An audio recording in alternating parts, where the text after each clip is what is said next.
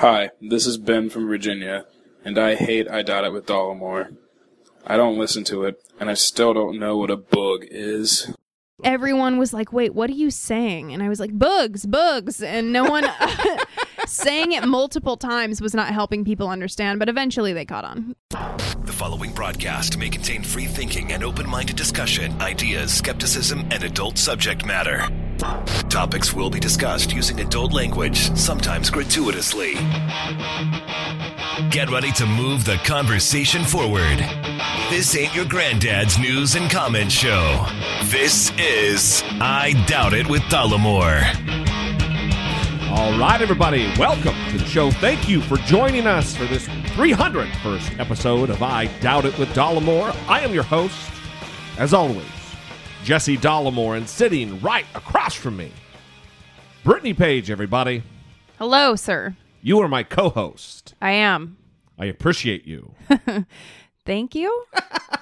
Is something no, about to happen? No, good. I'm I'm just uh, trying to get into this. Yeah. It's uh, it's been a... I'm tired, I guess is what I'm saying. Uh-huh. I guess that's what I'm saying. Yeah. Anyway. Happens to the best of us. Listen, uh, before we get going here, I just want to say, well, first, l- let me explain something. I put out a video this on Friday about how YouTube is demonetizing content, and I am a victim. I think a chief victim. People like me who do the content that I do on YouTube, mm-hmm. talking about controversial stuff and politically charged commentary. Yeah, and advertisers don't want their ads running while controversial things are yeah. also on the screen. Well, that's what uh, that's what YouTube and Google are claiming. I don't know. We'll see. Anyway, that, so I'm just my my my revenue on YouTube is dramatically decreased, maybe by seventy-five percent, maybe eighty percent. A lot has been taken away. And I did a video, and I said thanks to everybody who subscribed to the show, to the to the to the YouTube channel. I have about fifty thousand subscribers there, and growing every day, one hundred or so, two hundred, three hundred every day. And uh, I put out a call, and I said, listen, if you appreciate what I do, kind of like I do here on the show, if you appreciate what I do and you deem that there is some value, some worth to what I do here on YouTube, why don't you go to patreon.com slash I Doubt It with Dollemore and and donate a little money. Become a Patreon, become part of the family here. And uh, holy shit. Wow. Well, so Brittany is getting ready to read a... an astounding, humbling amount of names that is still coming in. And we appreciate it so much. It is, it's an amount that we are emboldened. We feel very confident moving forward that we're going to get even faster to the goal of a third episode per week because of your compatriots over on YouTube who watch the show on YouTube. So mm-hmm. without further ado, Brittany Page... Uh, Edwin. Edwin. Mark. Mark. Louise. Louise. We're going to do it with all, all Every, of them. Everyone. Hey, we're not going to treat this any different. Luis. Luis. Andrea. Andrea. Athemba. Athemba. Christopher. Christopher. Anne. Anne. Melvin. Melvin. Howard. Howard. Yasmin. Yasmin. Or is it Yasmin? I don't know. Either one. Sorry. Jamal. Jamal. Amanda. Amanda. Fred. Fred. James. James. Josh. Josh. Grant. Grant.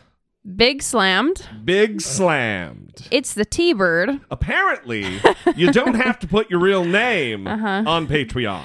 It's the T-Bird. Saul. Saul. Charlie. Charlie. Living with Osa. Living with Osa. Randy. Randy. Ahmed.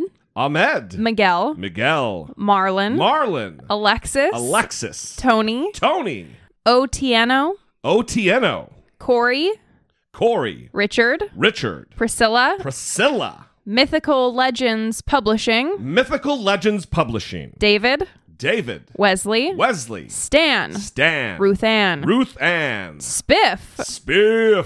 Heberson. Heberson. Maximus. Maximus. Neil. Neil. Carol. Carol. William. William. Meg. Meg. Todd. Todd. Ebony. Ebony. Clark. Clark. Camille. Camille.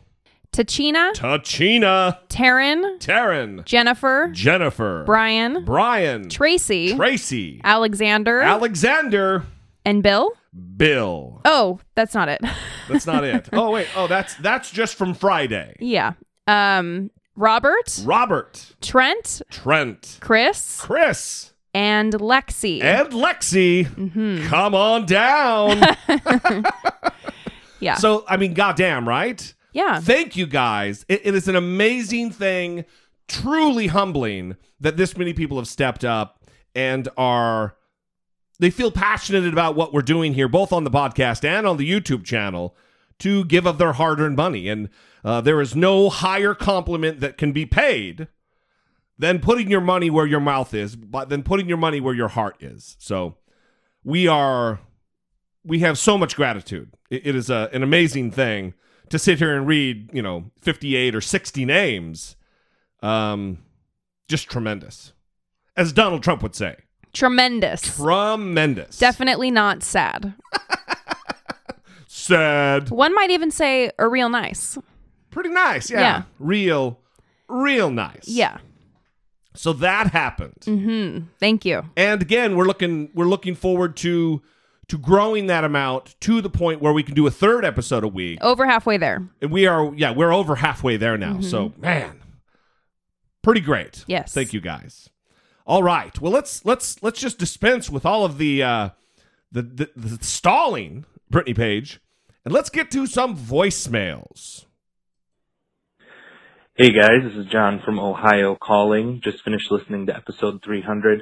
Uh, wanted to call in about a couple of things. Uh, I think it's ironic you guys were talking about the Stephen Colbert thing not long after talking about uh, political correctness at the beginning of the show. First of all, Jesse, I think you stole the uh, quote that I posted on Facebook about uh, how being politically correct is really just being a decent human being, but I'll let that slide. Uh, as far as Stephen Colbert, it's funny. Um, now, granted, I'm a straight male, so maybe I don't have room to talk, but I think the fact that Stephen Colbert obviously meant the whole cockholster comment, um, metaphorically speaking, um, gives it a different spin, maybe? I mean, obviously, Trump's not literally sucking Putin's cock. So, I don't know, maybe people are just blowing it out of proportion. That's my opinion. Uh, he just meant it. Did you hear that, Brittany? I heard that. People are blowing it out of proportion. I'm very disappointed in John. It's not over, the voicemail. Mm-hmm. But I'm very disappointed in John that he didn't reference the hilarious pun that he just made. Mm-hmm.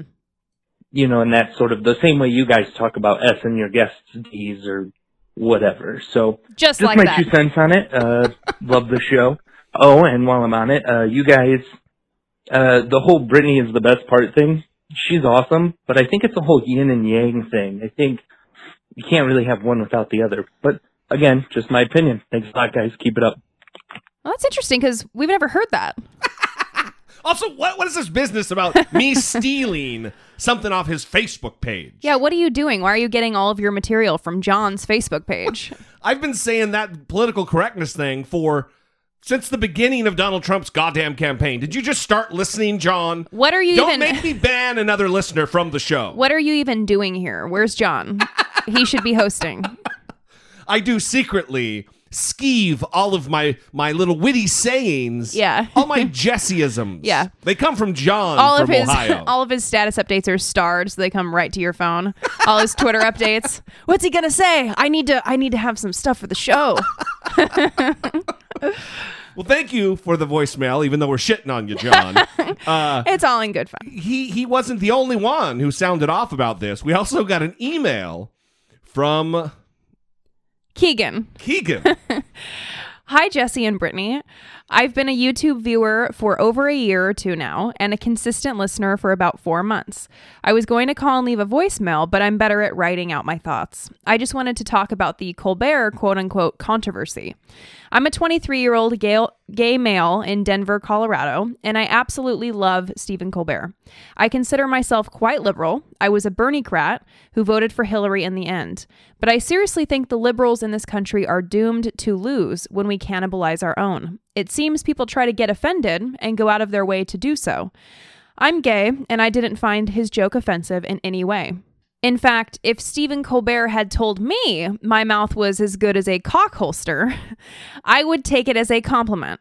I might even tell the world. Anyway, I just wanted to make the point that people need to look at context rather than splice out content. Liberals and progressives need to realize that the only way to progress is together, and we can't do so if we are constantly vilifying decent people. Love the show. You're both the best part. All right. Well, that is awesome. And I agree. You know who doesn't agree, though, Brittany? Donald Trump and the Trump administration. You know, Uh, last year at some point, Bobby Jindal gave a speech. Bobby Jindal is the former governor of Louisiana. And he had this to say, the little little short quippy clip that he used to play. We've got to stop being the stupid party. We got to stop being the stupid party. That was Bobby Jindal talking about the Republican Party because he is a Republican.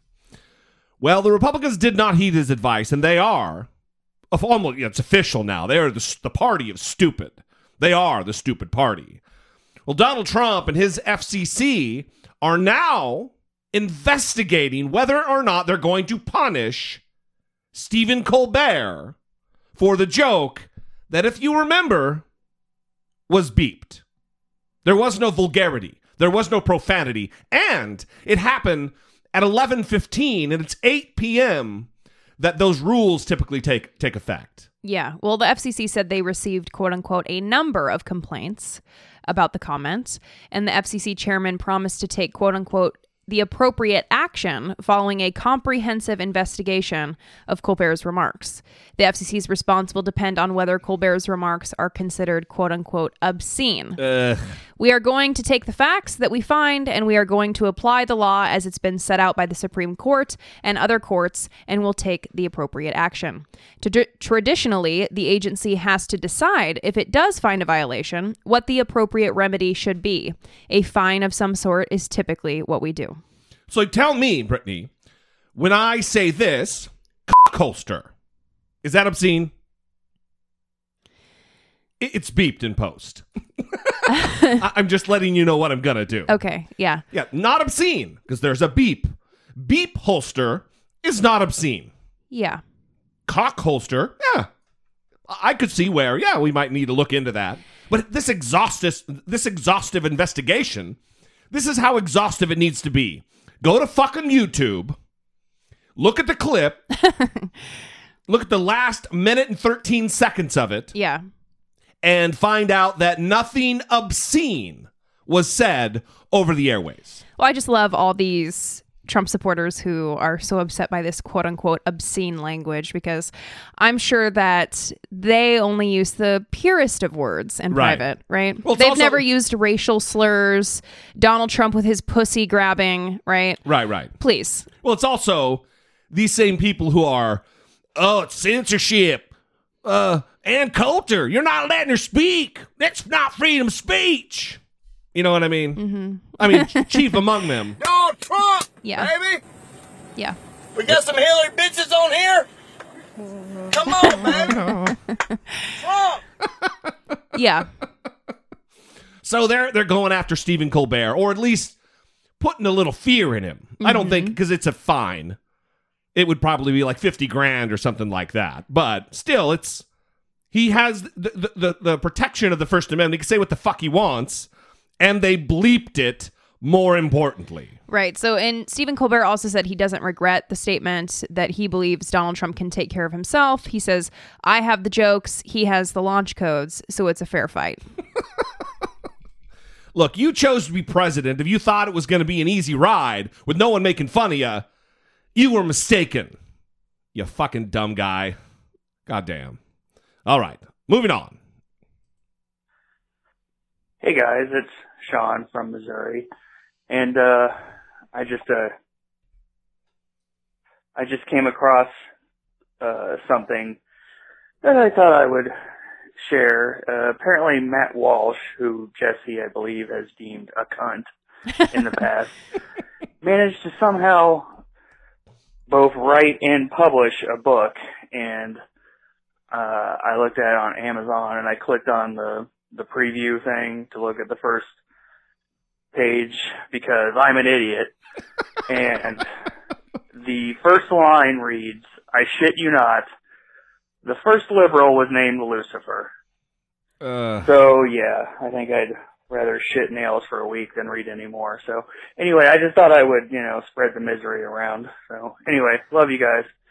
Bye. Thank you, Sean, very much for that misery that you're spreading. Listen, I actually never did refer to, since we have the bleep out, I might as well just use it. I've never referred to Matt Walsh as a cunt on the show. Mm-hmm.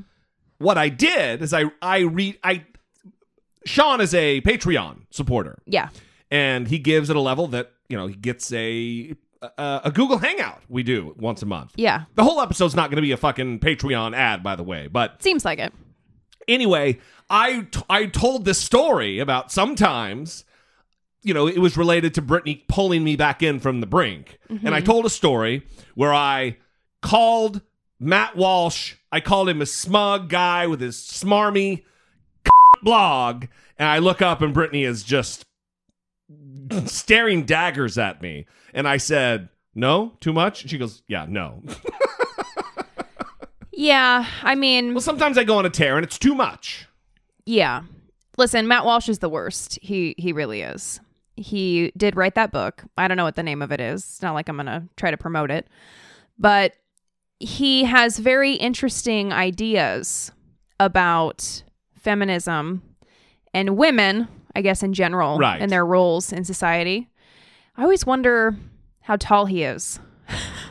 Well, listen. Someone could he, get me that information. He is... Uh, it's only been the last couple of years that I've been kind of filled into what a neck beard is. Mm-hmm. And that guy's a neck beard. That's a guy that if you ever sat down and have a conversation with him, you'd want to elbow him in the throat.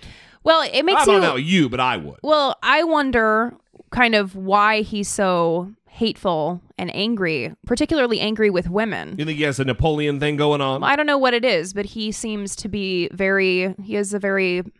concerning attitude toward women. Yeah. Um, well, it's like a superiority thing going on.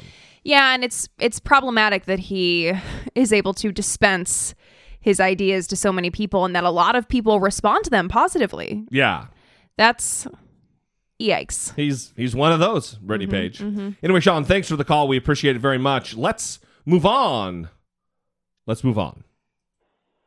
Hey, Jesse. Hey, Brittany. It's Emma from Minnesota, and I'm going to uh, call and uh, rant a little about the fact that uh, the House just passed the Republican health care repeal of Obamacare. And uh, as someone... who has a pre-existing condition and has a sibling with an even more serious pre-existing condition who will die, definitely, if this bill passes. It makes me uh, furious beyond belief. And it dumbfounds me how these people can vote for it because they know it's going to cost lives. They're not dumb. I mean, Donald Trump is, but he's not in the House. They know it's going to cost lives. And they know if it costs lives, people aren't going to vote them in again. So there's no point in voting for it. But they goddamn did it anyway. It, it makes me mad and confused. And it, it makes me worry about the fact that they're so comfortable knowing all this blood is going to be on their hands. Anyway, love the show, guys. Bye. So this pre-existing condition issue has been pretty prominent. Yeah. In the discussion of the healthcare bill. And I want to say that the Republicans are trying to say, listen, this bill doesn't mean that pre-existing conditions are not going to be covered. That's what they keep trying to say, right? Yeah, it's it's obfuscation at best. And there was an amendment in there by um, Tom MacArthur, Republican from New Jersey. That's right. And he said that nothing in the House plan, quote, shall be construed as permitting insurers to limit access to health coverage for individuals with pre-existing conditions. However, that is in conflict with other language in the bill. Yeah. That essentially allows insurers to raise the the price of insurance. That is exactly for right. For people who are, are sick. So the more sick you are, the more it's going to cost. Right. So they, they they have to cover you, but they can charge you whatever the fuck they want, which currently under Obamacare, they they can't charge you any more than they can someone without a pre, pre-existing condition. Right. So the whole, oh, no, the pre-existing conditions won't be a problem. Right. If you have a lot of money. Yeah, if you're rich. If you can afford it. Well, Republican Party is classically the party of the rich. They they they, they protect the rich. They give tax breaks to the rich. They benefit the rich. It's the little guy who doesn't have the privilege and the wealth and the power that gets fucked over by the Republican Party. Once again. Once again. Mm-hmm. So we're going to get into this a little bit more. Thanks, Emma, for the voicemail. Before we move on, though, we got a, a, another voicemail and an email about something that we pushed last episode to this episode. Hi, Jesse. Hi, Brittany. This is Jennifer from Long Beach calling in. Um, I wanted to talk about the Jordan Edwards shooting that happened. Um, it's not even really the fact that he got shot that is the most appalling to me, which is completely, absolutely horrendous.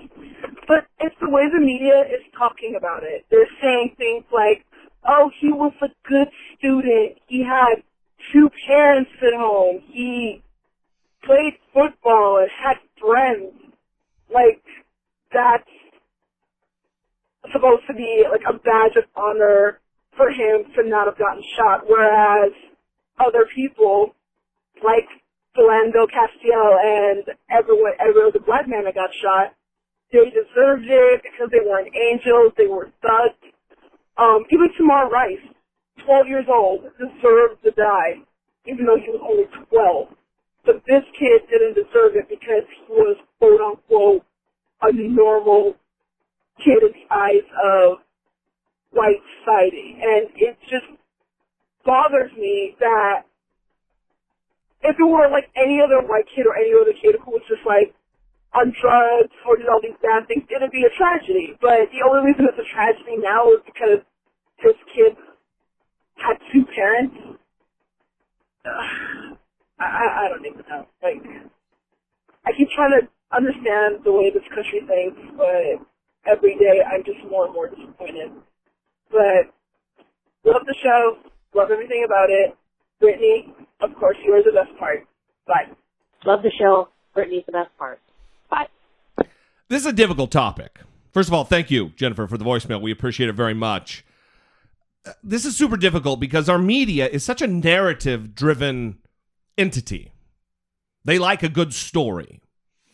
And so when they could paint this, that this is a kid who's on a roll and on his way to college, and oh my God, it's so much more sensationalistic than it is, when you don't need all that. Because you had a cop who shot a kid in the back of the fucking head with a rifle who was leaving.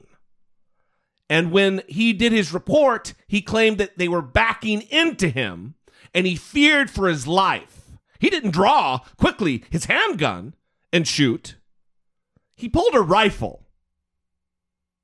He pulled it to his shoulder. He put his head down and aimed. It is a far more complex, lengthy, drawn-out process than just pulling your pistol and firing. So the media doesn't need all of the other details to create the narrative. And I, you know, it's a bummer. I, I listen, I, I, I, part of me disagrees with her because I, I, I think that the public needs to know as many details as they can. But I don't know that they need, that it was necessary to, to, to, to uh, amp up the narrative. You know what I mean? There's enough there. Right. But if you take a step back, what Jennifer's saying is true, because this is even the case in, when people react to these things. They try to find a reason to back up and verify that what the cop did was right. Sure, yeah. And so they try to find, oh, does he have bad grades? Like the doctor oh, on the airplane. Oh, but what was he wearing? But how was he acting? Yeah. They try to ask these questions, which it doesn't matter. If someone was wrongly killed because of police brutality, yeah, it doesn't matter what their grades were. It doesn't matter if they told a teacher to fuck off one time. It, it doesn't matter. I agree. So no, I, I agree with that. I do. And whether or not they are a quote unquote good kid or a quote unquote bad kid, you're supposed to look at these situations for what happened. Did the cop act appropriately or not? Yeah. You, you don't need to take anyone's character into consideration. Totally agree. Especially when death is the, the, the end result. Yeah. So let's read the email and then let's get let's talk a little bit about the case. Hey, Jesse and Brittany, I just wanted to comment on the murder of Jordan Edwards. I know the use of the word murder may seem controversial to some people, but I don't know what else to call it. My first concern is for the family and loved ones of this young boy. My second is for the African-American community, as we yet again must try to process and grieve the murder of yet another one of our children. This situation is a bit personal for me because I have a thirteen-year-old brother, and he will soon be starting high school, and I fear what someone may feel they could do to him simply because of the color of his skin. I say, to say this situation is heartbreaking and gut-wrenching isn't sufficient to explain the horror and terror that African-American parents feel daily because of the fear that their children will leave their homes and not return. Now, I'm going to try to make a larger point that's really controversial. There is a history in this country of blatant disregard for the lives of children, particularly children of color. It can be found as recently as Trayvon Martin, Michael Brown, Laquan McDonald, and the missing D C girls, or as far back in the past as the nineteen sixty-three Birmingham church bombing that killed four little girls, and the nineteen fifty-five murder of Emmett Till. The disregard for the lives of these children and thousands of others throughout our country's history should be considered, and I believe it is the greatest indictment on this country. Brittany made the comment months ago that it must be difficult for black parents to speak with their children about the history of our people in this country, and I agree. But I would add to that, it is no longer incumbent on just parents to warn and advise black children of the perils they face. Fortunately or unfortunately, depending on your perspective, it is now incumbent on older siblings, such as myself, to advise our brothers and sisters to mind their situations, mind their surroundings, and the company they keep. The only difference for me is that before this advice was given to keep my brothers and sisters out of the legal system, now in conjunction with my parents, I must give this instruction to keep them alive. I know and believe that we as a country can do better and be better, and I hope one day that we will. Love both of you, but Jesse D, Brittany P really is the best part. Raina. Thank you, Raina. And look, this is an important issue, and we've talked about it a lot on this show. So what happened with this case of Jordan Edwards is he was at a party with some kids, and they were leaving the party. The cops had been called because apparently it was loud. You know what happens? It's, high schoolers drink. Should they? No. But do they? Yes. They are on that cusp of becoming adults, and they are experimenting with their freedom and their judgment and their decision-making.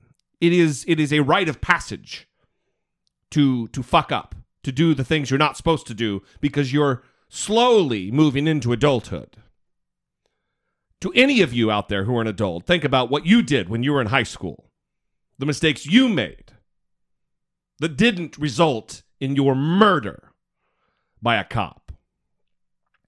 Well, this cop, Roy Oliver, like I said before, claims that the vehicle was backing into the into him and he felt his life was in danger. So he drew his rifle and shot into the vehicle, killing this young boy.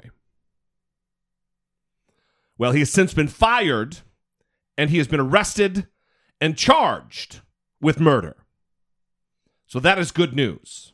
However, don't celebrate just yet, because it took a, a an entire trial for Michael Slager, the former police officer in South Carolina. It took a full trial where there was a mistrial for him to decide that he would plead guilty to civil rights charges. Now to the twenty fifteen killing of Walter Scott in North Charleston, South Carolina. Today, former officer Michael Slager pleaded guilty to federal charges. Mark Strassman was in the courtroom. With his guilty plea, Michael Slager reversed his two years of denial and admitted knowing he was using excessive force when he fatally shot Walter Scott. A fifty-year-old motorist Slager pulled over in April of two thousand fifteen for a broken taillight. Scott ran. Slager chased him. Scott was unarmed and his back was turned when the cell phone video showed Slager shoot eight times. Slager claimed self-defense, that Scott had grabbed his taser. But in a hushed federal courtroom, Judge David Norton asked him, "Do you understand why you're here today, sir?" Slager, "I'm here to change my plea to guilty." As part of the plea deal, federal prosecutors agreed to drop two other charges, and state prosecutors agreed not to retry Slager for murder. His first trial ended in a hung jury. Judy Scott, Walter Scott's mother, relished hearing Slager admit he was wrong. And I love my son. I miss him. I miss him dearly. And I thank God for justice. Slager will be held without bond. He faces up to life behind bars. His sentencing date has not been scheduled. What sentence would you like to see? Life in prison. Anthony Scott is Walter Scott's older brother. Do you forgive? Uh, not yet. Uh, the admission of him being guilty and that he did the crime helps in my healing process. Have I forgiven yet? Um, I'm working on it. In a statement, Slager's lawyers said he hoped this plea would help the Scott family as they continue to grieve. Slager could appeal whatever sentence he gets, Scott, but he cannot change his guilty plea. Mark Strassman, thanks. So what I'm saying here is, let's wait until we start any celebrations that this cop has been charged with murder. And let's address this, too, because we've had pushback from audience members who, who have family in law enforcement, who, who are prior law enforcement. This is an indictment, is, is not an indictment of all police officers. That I do believe there are, there are just some bad apples. But it doesn't say much for the good apples who stand the fuck by why the bad apples do what they do. Yeah, and this is very apparent in those videos that uh, were making the rounds on the internet a couple weeks ago where the guy kicked the guy in the head yeah. while he was on the ground. Yeah. And the cops that were around him and saw him do that, they didn't pull him off the guy. They didn't say take him aside and have a little talk with him. Yeah. And that needs to happen. Absolutely. I mean, you hey, need to police your own. Yeah. Hey, you can't do that to someone who is handcuffed. We have it under control. Do not kick someone yeah. in the face. More of that stuff needs to happen. This guy, Roy Oliver, in the Jordan Edwards case, mm-hmm. he has a past record that was very problematic, that should have raised red flags. And if the if the goddamn hires up in his police department had removed him when some of this crazy shit happened, Jordan Edwards might still be alive because that dickface wouldn't have been there to shoot him and murder him with a rifle in the back of the head. Yeah, so on April sixteenth, about two weeks before Jordan's death, the cop pulled a gun on a woman who rear-ended him while he was off duty.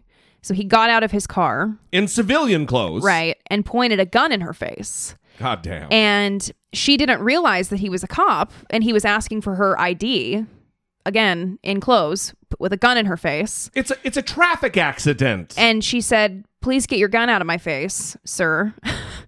And he refused, began to yell, became very upset, never identified himself as a cop, according to court documents. And I think of being in this situation, as far as you know, yeah, there's just it's just a maniac, an unhinged man who might shoot you in the face. Well, it still was an unhinged fucking man. He was just a man who had a a a, a tremendous amount of authority and leeway to be doing something like that unchecked because he was a cop. Yeah, and then in, in January, he was reprimanded for, quote-unquote, being disrespectful to a civilian on a call, but his bosses dismissed it as an isolated incident and urged him to be mindful of his leadership role in the department. Now, they dismissed this as an isolated incident, but in December twenty thirteen, he had a sixteen hour suspension for aggressive behavior. So it's not, so they're ignoring the clear signs that should have been recognized. December twenty thirteen, January of this year, and then April, and then in May, or at the end of April, he he murders Jordan Edwards. So that aggressive behavior incident, the Dallas County District Attorney's Office actually filed a complaint against him um, after he refused to testify during a drunk driving trial. And when he did, um, used vulgar language during the trial. So he had profanity-laced testimony. At one point said, "I don't understand the fucking question," while on the stand. Wow. So this guy is contemptuous of authority while trying to be an authority. That's what it would appear. So this is the problem I have. This is it. You can't say there's only a few bad apples when the good apples aren't trying to remove the bad fucking apples. There is a there is a, a an endemic problem in this country with policing. And the unfortunate victims are people of color and people out of power. I feel safe. I have spoken in many ways that are disrespectful to cops when treated with disrespect. Because that's a two-way street and they're public servants. But I'm white. I have that privilege. They don't. Well, the other case that we didn't talk about last week that I wanted to is the fact that Alton Sterling, the man who was killed in Louisiana last year, his killers, the cops who took his life on video, are not going to be charged.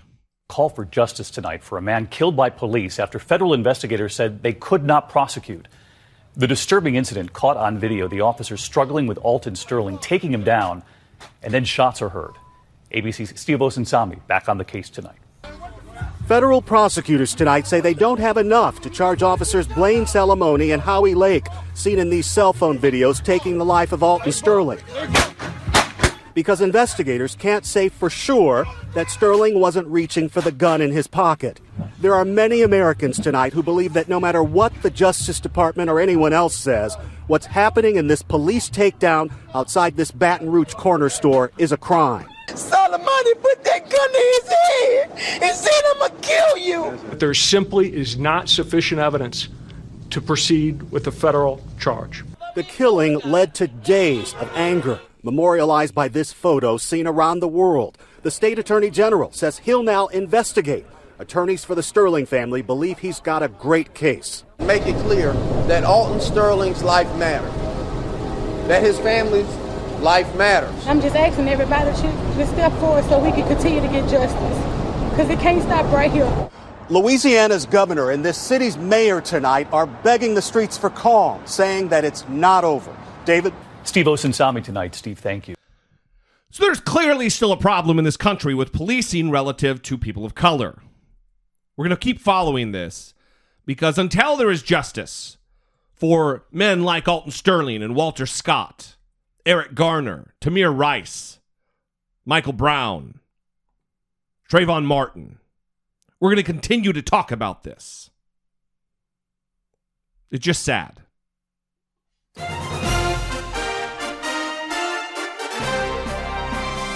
Dilemocracy, facing down pessimistic politics with realistic optimism. And Dilemocracy today is brought to you by our new sponsor for the show, Suji's Korean Cuisine. Brittany and I last last episode talked about it. They are our, our, our inaugural sponsor on the show, and we went down to Target into the the the refrigerated section where they have the little the little vegetables in the area, and we got the traditional beef bulgogi, Korean cuisine, savory beef, and let me tell you, wow, this is something you guys need to check out. It is awesome. It is a company that has been around a long time. They started in two thousand five with restaurants in Korea and Japan doing New York-style deli, and they've come back across the Pacific to provide authentic to the culture, Korean cuisine in the United States. It's available in Target. It's available in Costco. in the Southeast. It's also in H E B, and they also have sauces that are available on Amazon, and yeah. we also tried the sauces. Actually, we've been trying the sauces a lot. Every meal. Yeah. We've tried a lot of the sauce. A lot. We had the spicy one, and it actually has a good kick.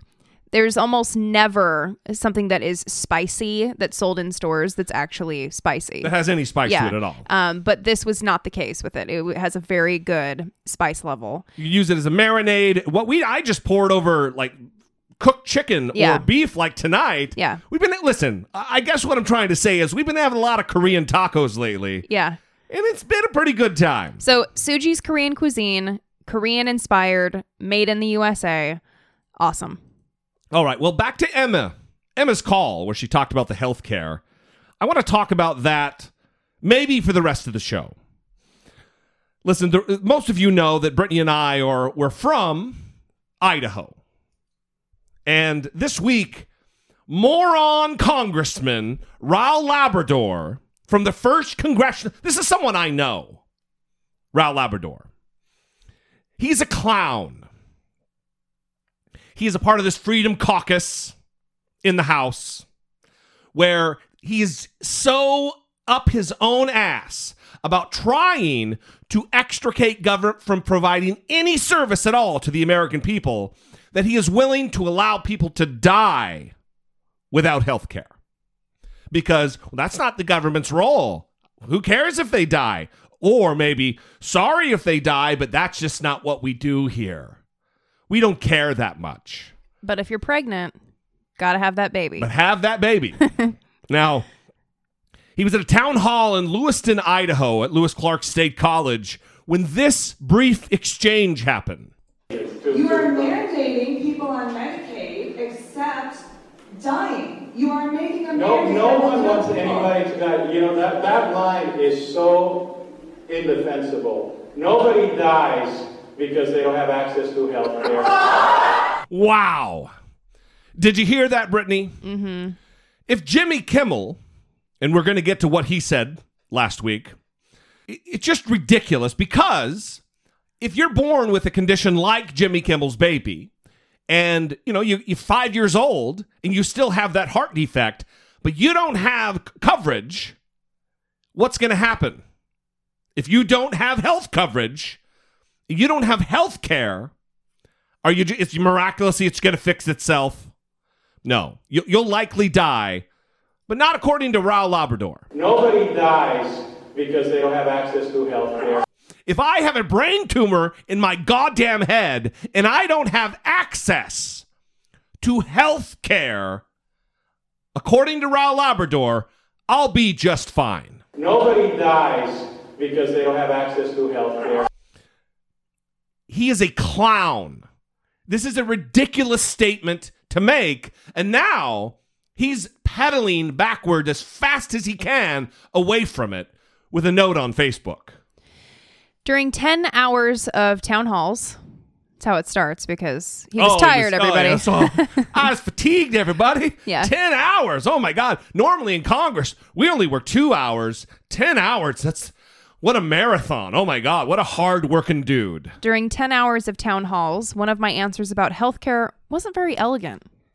I was responding to a false notion that the Republican healthcare plan will cause people to die in the streets, which I completely reject. In a lengthy exchange with a constituent, I explained to her that Obamacare has failed the vast majority of Americans. In the five-second clip that the media is focusing on, I was trying to explain that all hospitals are required by law to treat patients in need of emergency care, regardless of their ability to pay, and that the Republican plan does not change that. The reason I held four town halls in Idaho was to have an honest and frank discussion with my constituents about important issues. It certainly doesn't help that the media is only highlighting a five-second video instead of the entire exchange. Well, one... It's seventeen seconds. You are mandating people on Medicaid except dying. You are making a mandate. No, no one wants anybody to die. You know, that, that line is so indefensible. Nobody dies because they don't have access to health care. he linked to the quote unquote full exchange, and it's a seven minute video. Yeah. So I don't know the full context, but the point is that he said that.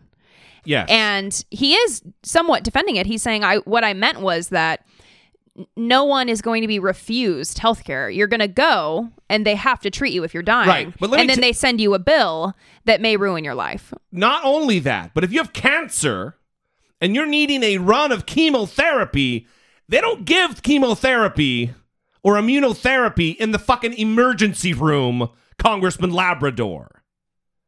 He's on record as saying that he doesn't believe we have a right to health care. Apparently, it's a luxury. Thomas Jefferson said we have the, the right to life, liberty, and the pursuit of happiness as unalienable rights given to us by our Creator, he said. So if we have the right to life, you just don't have the right to have a good life or a protected life or a healthy life. Just life, that's it. And then it's just fucking downhill from there, according to Congressman Labrador. So let's talk about Jimmy Kimmel and his baby, who was just born with a life-threatening birth defect. No fault of their own. Jimmy and his wife, Molly. They had the best doctors, the best prenatal care. And still, because of a fluke of genetics, a fluke of just what happens, the baby was born unhealthy. Here he is, a very brief section of him talking about it. Clearly emotional. April twenty-first, uh, my wife, Molly, gave birth to a boy, a baby boy. His name is William John Kimmel. Thank you very much. Uh, we call him Billy. It was an easy delivery, six pushes, he was out. And he appeared to be a normal, healthy baby until about three hours after he was born. We were out of the delivery room. We moved to the recovery room. Our whole family was there. And we introduced him to his two-and-a-half-year-old sister. She was cute with him. Um, we were happy. Everything was good. My wife was in bed relaxing. And we, when a very attentive nurse at Cedars-Sinai Hospital, her name is Nanush, was checking him out and heard a murmur in his heart, which is common with newborn babies, but she also noticed he was a bit purple. But they did an x-ray, and his lungs were fine, which meant his heart wasn't. So now more doctors and nurses and uh, equipment come in, and it's, it's a terrifying thing. I'm... Uh, You know, my wife is back in the uh, recovery room. She has no idea what's going on.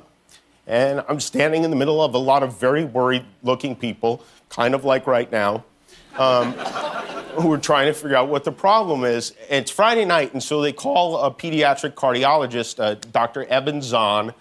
They did an echocardiogram, which is a sonogram of the heart, and found that Billy was born with um, a heart disease. Uh, something called tetralogy of Fallot with pulmonary atresia. It's hard to explain. Basically, the pulmonary valve was completely blocked, and he has a, a hole in the wall between the left and right sides of his heart. So imagine being a parent and having all of this drop on your head on what is supposed to be one of the most memorable and happy occasions of your life. It's a tremendous burden. Now, fortunate enough for Jimmy and his wife, they're worth millions of dollars, and this is not a hit to them financially. But if you're Joe and Jane regular in Milwaukee, Wisconsin, and you don't have good health insurance or any health insurance, this might ruin your lives financially.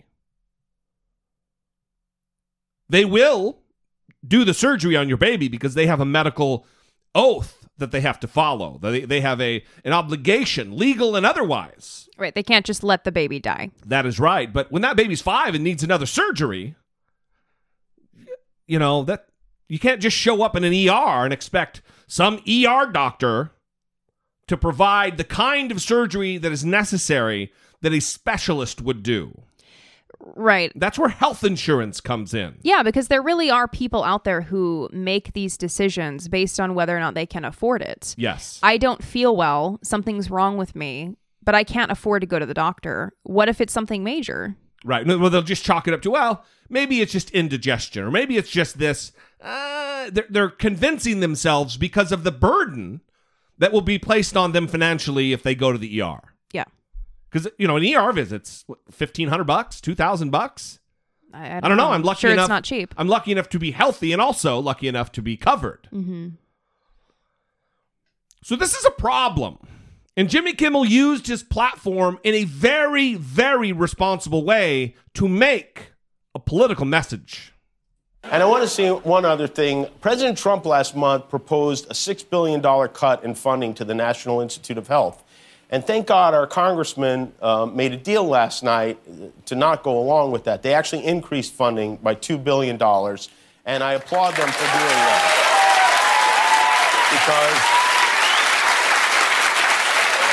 Because more than more than forty percent of the people who would have been affected by those cuts of the National Institute of Health are children, and it, it would have a major impact on a lot of great places, including Children's Hospital in Los Angeles, which is so unbelievably sad to me. We were brought up to believe that we live in the greatest country in the world, but in, until what, a few years ago, millions and millions of us had no access to health insurance at all. You know, before two thousand fourteen, if you were born with congenital heart disease like my son was, there was a good chance you'd never be able to get health insurance because you had a pre-existing condition. You were born with a pre-existing condition. And if your parents didn't have medical insurance, you might not live long enough to even get denied because of a pre-existing condition. If your baby is going to die, and it doesn't have to, it, it shouldn't matter how much money you make. That, I think that's something that whether you're a Republican or a Democrat or something else, we all agree on that, right? I mean, we do.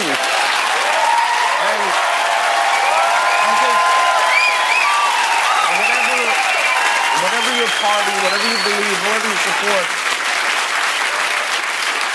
We need to make sure that the people who are supposed to represent us, the people who are meeting about this right now in Washington, understand that very clearly. Let's stop with the nonsense. This isn't football. There are no teams. We are the team. It's the United States. Don't let their partisan squabbles divide us on something every decent person wants.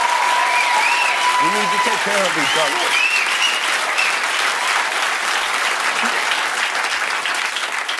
I saw a lot of families there, and no parent should ever have to decide if they can afford to save their child's life. It, it just shouldn't happen. Not here. So, uh, anyway, thank you for listening. I promise I'm not going to cry for the rest of the show.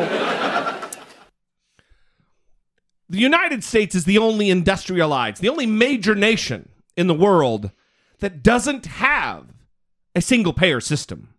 Donald Trump, fucking dumb guy Trump, was just sitting next to Malcolm Turnbull, who has his own problems as a leader of a country, Australia. of Australia. And he, Donald Trump even told him, you have better health care than us. Mm-hmm. And then went on Twitter and tried to back out of the statement. Well, it was like such a little flippant little joke for him. Yeah. Of course they have better health care than us. It's single payer. He doesn't understand anything that comes out of his mouth. I, it's so difficult for me. But I want to say that I love Jimmy Kimmel. Yeah. Very much. And this was powerful that he took the time to share this story with everyone. For the political message, certainly. I also love Jimmy because he he's done this a couple of times where someone that he loves has died or whatever. Yeah. And he takes the time to talk about it and he cries. And I love him for that. Uh, well, I do too, because I'm, I'm a crier. Yeah. Uh, unashamed. Mm-hmm. I'm a crier. I, yeah.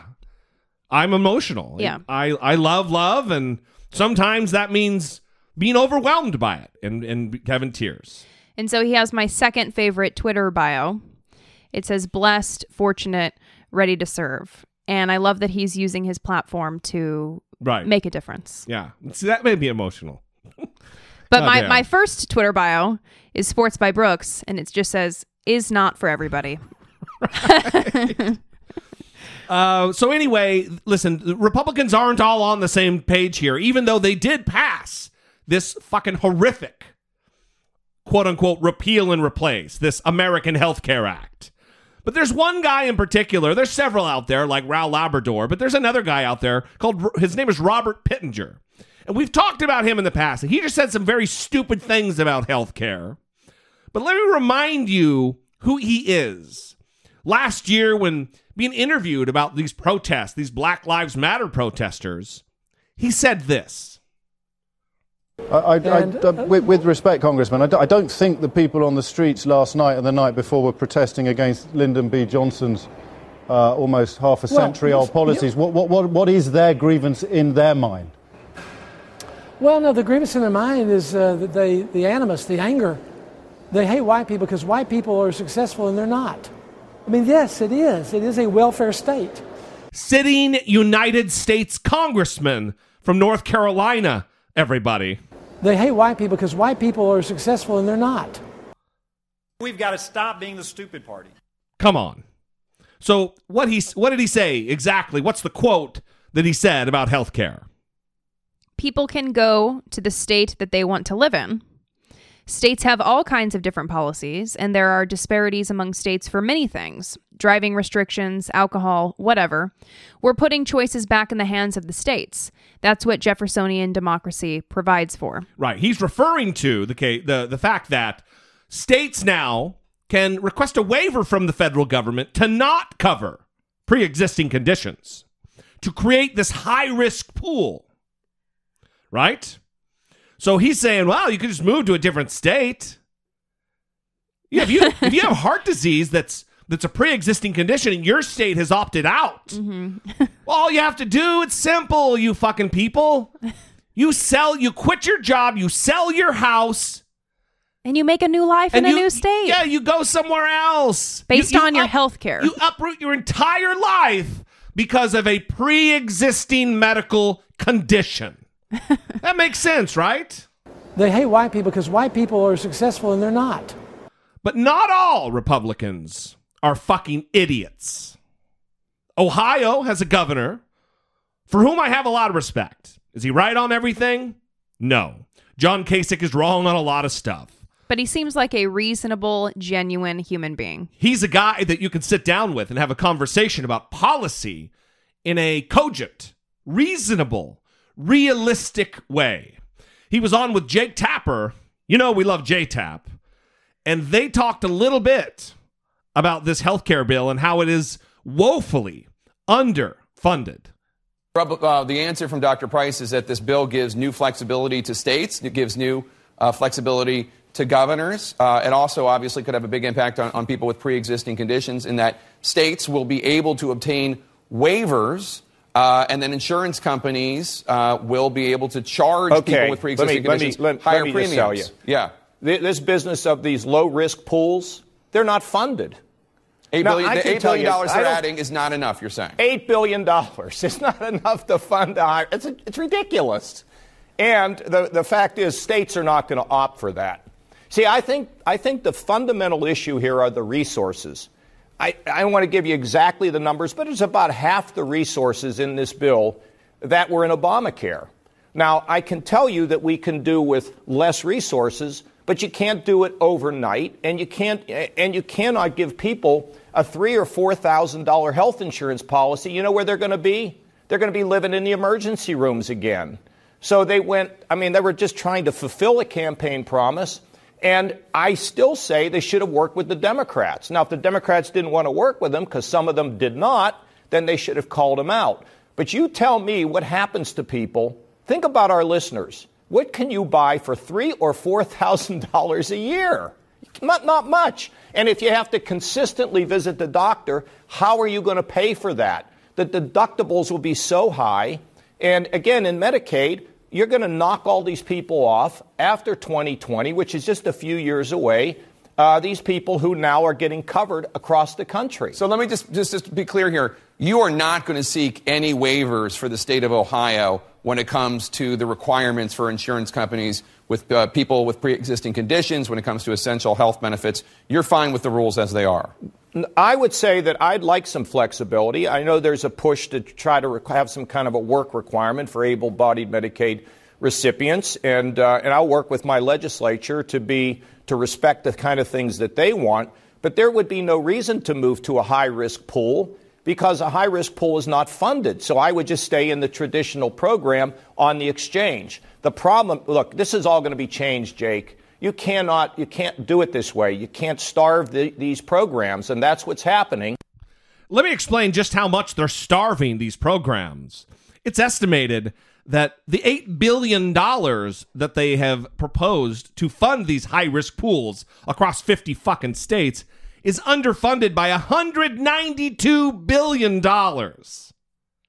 It's going to take two hundred billion dollars to fund these, and they've they've given eight billion dollars.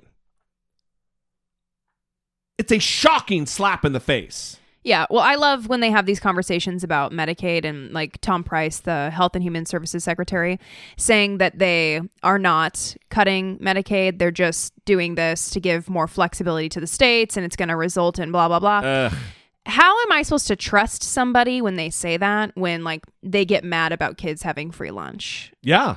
He's one that is like that, too. I mean, I how am I supposed to believe that you want to protect poor people who need help when you're contemptuous of children getting free lunch at school? Yeah. I don't know how to believe them when they try to do this workaround. We've got to stop being the stupid party. They refuse. It's very upsetting.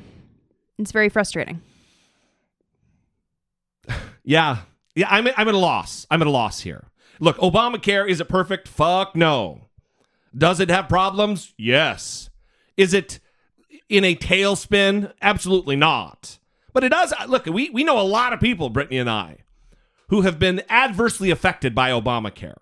They pay way more for their health insurance now. A lot of people. So there needs to be mends on the system. Fix what's wrong with a pretty good system. Because until we have single payer... And that's where all of these Democrats are cowards. We need to demand single payer in twenty eighteen when the midterm flips. Because you've got Dianne Feinstein. You've got Nancy Pelosi, who act like they're champions of progressive policies like, like, like, like single payer and are running away. They're running away from it now. I, I also want to comment on the fact that many of the Republicans that voted for this did not read the bill. Yeah, well, I don't know that any of them really had time to do so, yeah. And that's problematic. And I know that that happens with the Democrats, too. Yeah, it happened with Obamacare, right. And the Republicans lost their fucking minds about it. Yeah, and then here they are. Doing the same goddamn thing. In fact, Mark Sanford was on C N N, and he was asked by Allison Camerata if he read it. And the reaction was hilarious. I thought he was swallowing his tongue. Yeah. He, because he was... Uh, uh, uh, uh, he was uh, panicked. And yeah. He ended up saying that he attempted to read the whole thing. And that he at least looked at every page. No, that is what he said. Yeah. I, I looked at yeah, at least every page. Yeah. Come on, dude. Goddamn. Anyway, we're going to leave you there. We're, we're not still... going to do an asshole of today. Oh, if that's what you would like to do, let's do that.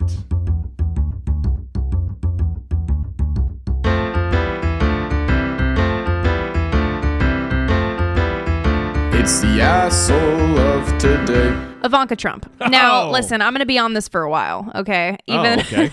without reading the book, but there's there's some just beautiful nuggets that are coming out because mm. people have read the book and I've been reading about it and it fills me with so much joy and anger, but a lot of joy. Joy and seething anger at the same time. Yeah. Brittany so, Page is a hashtag confused lady. Yeah, definitely a confused lady. So Gia Tolentino of The New Yorker wrote kind of a review for the book, I guess.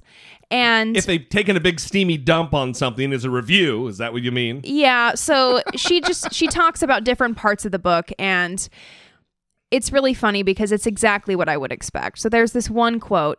She says, that Women Who Work is mostly composed of artless jargon, and gives the example of this this inspirational quote from the book. All women benefit immeasurably from... It, Women Who Work is the name of the book. Yeah. Okay. All women benefit immeasurably by architecting their lives. Uh, who is she? Gwyneth Paltrow? Yeah, it reminds me of that um, funny science paper, the pseudo-profound bullshit or whatever.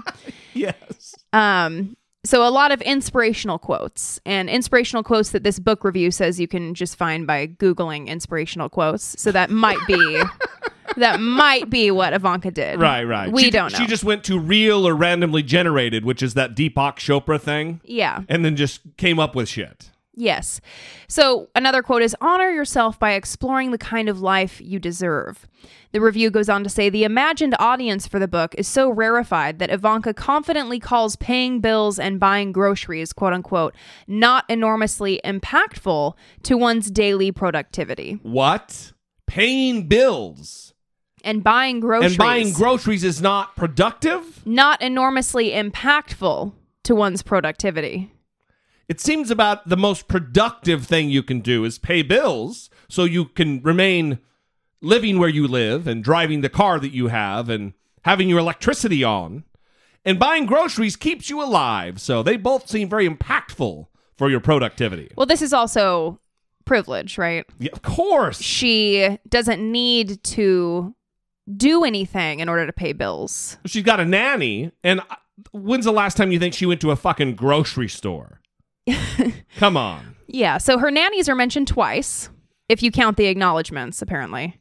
And then she doesn't uh, mention any other household help. Right, yeah, they don't have a maid, I'm sure. So... They probably have multiple maids. That seems... Her and Jared are estimated to be worth seven hundred million dollars. Yeah. Three quarters of a billion dollars. They've got some help. Yeah, and I want to say this, too. There was this video that she posted where she was having a dance party, a quote-unquote dance party with her her kid. You showed me this. And it was very awkward to watch. Contrived bullshit. Yeah. The child was very confused. He oh, flips on the music and like, starts dancing like, oh, and like, this is what we do here in the Trump household. Yeah. And the kids, they were, they were visibly like, what the fuck is going on? Right. Well, one was a baby, so it's naturally like that. But the other one was a kid. And uh, That's what I meant. uh, but yeah. And then and I, it's a Trump baby. I, so. I was reading comments on it. And there was one that said, I love how simple your house looks. You can tell that you don't value material things. Oh, geez. Why do you read the comments? And I just, well, I didn't get into it with anybody, so I just am reading it so I can know what life is like. Again, see, that's where the seething hatred comes from. Yeah, so this person believes that her house is simple. Yeah. Her multi-million dollar home that she lives in. She's probably wearing a fifty thousand dollars trench coat. Right. And shoes that cost more than someone's car. Very likely. So, and she probably lives in a very modest five-floor walk-up in New York City.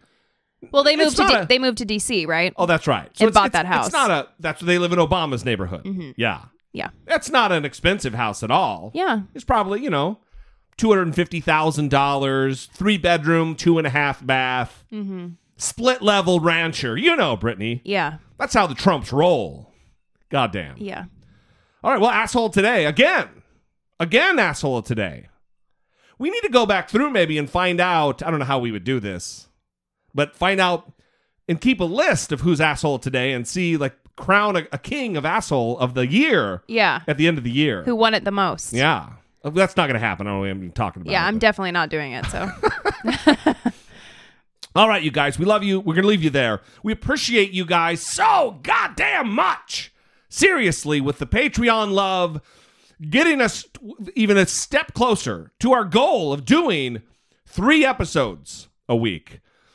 If you would like to take part in moving us toward that goal of helping me with my issue with YouTube and my videos being demonetized, go to patreon.com slash I doubt it with Dollemore or dollemore.com slash PayPal, or you can just shop on Amazon. Go to dollemore dot com on the left-hand side of the page. There's a link. Support the show. You can find the ways. Seriously, we appreciate you guys and every single hard-earned dollar that you are willing to part with to give to us is appreciated beyond belief. If you want to communicate with the show, six five seven, four six four, seven six zero nine. Of course, you can always email a voice memo from your smartphone to I Doubt It at dollemore dot com. We will see you next time on episode three hundred two. For Brittany Page, I am Jesse Dollemore, and this has been I Doubt It. If Stephen Colbert had told me my mouth was as good as a cock holster, I would take it as a compliment. I might even tell the world.